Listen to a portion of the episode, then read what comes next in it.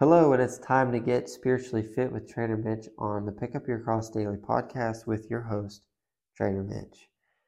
So, today we're going to be in Genesis again. Uh, we are in Genesis chapter 11. We're talking about the Tower of Babel. And last time we talked about the, uh, the gods, the lowercase g's, coming down to earth, mating with the daughters of man, and um, how that Greek mythology and all that type of mythology is real to some degree, and there's a lot of truth to it. It's in a lot of different texts. Uh, we talked about the Book of Enoch a little bit, so uh, those are all very relevant and very important to reference whenever we're talking about this stuff. Um, so, the Tower of Babel. If you don't know about this story, uh, this is a very interesting story. It's very quick in the Bible, but a lot of people have um, dug a little bit deeper into uh, maybe some theories that they have about how big it is, how long it took to build, uh, how many people there were, uh, all the things. Uh, I think Zecharia Sitchins talks about it a lot, and he mentions that this tower was like so big that it took days to walk around it, and it took years to climb the top of it. So that is insane. That is a massive tower that they're, they're trying to build to reach heaven because that was what man's goal was. Uh, let's see if I can find that specific sentence here. Uh, yes, so it starts in 11.4, and they said, Go to, let us build us a city and a tower whose top may reach unto heaven, and let us make us a name, lest we be scattered abroad upon the face of the earth. There's some foreshadowing for you uh, because we do get scattered abroad upon the face of the earth. But that comes later, uh, a few verses down.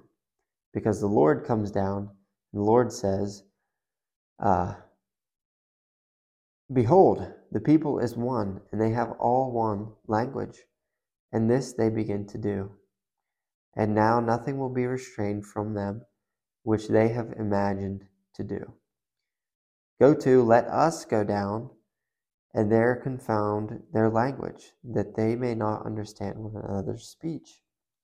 So I thought it was interesting that it says, let us go down. Uh, and it also says, us, plural, in the creation of man, where it says, let us make man in our image. So who is us? Is a question that we need to ask. Is that the whole congregation that is in heaven that we read about in Psalms 82? Or is that the Holy Spirit and um, the Word of God, which is Jesus? So, you know, who is us? What is the image that we were created after?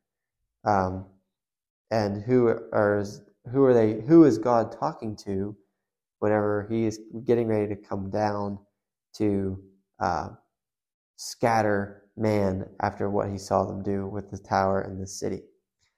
Uh, so that's interesting because it doesn't really say exactly who us is, but we can kind of make some connections. Uh, and it later says about scatter them abroad from thence upon the earth, of all the earth, um, and they left off to build the city. Therefore is the name of it called Babel, because the Lord did there confound the language of all the earth, and from thence did the Lord scatter them abroad upon the face of all of the earth. So God came down and was like, hey, you know, good job, guys, but uh, you're not really doing this for good reason. You are, your motives and your intent to build this tower are not good. And I don't like where this is going. So um, I'm going to confuse all of you. I am going to spread you across all of the earth, and then we'll see how well you can work together and try to um, build a tower to reach heaven. So good luck with that. And now it's called Tower Babel. So that's a very interesting story. There's not a lot in there, but there is some very small things that can be very big. Uh, but like I said, it's not a very detailed story in the Bible. Uh, it's kind of like overlooked, but uh, it is very important to um, flesh it out a little bit and to bring out some of these smaller details. So, yeah, um, just something to add on to what we talked about last week.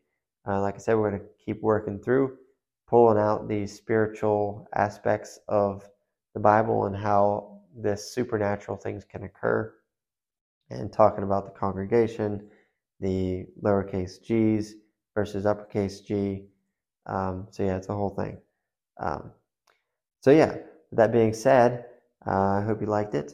And uh, if you did, give it a share. Thanks for getting spiritually fit with your host, Trainer Mitch. Peace.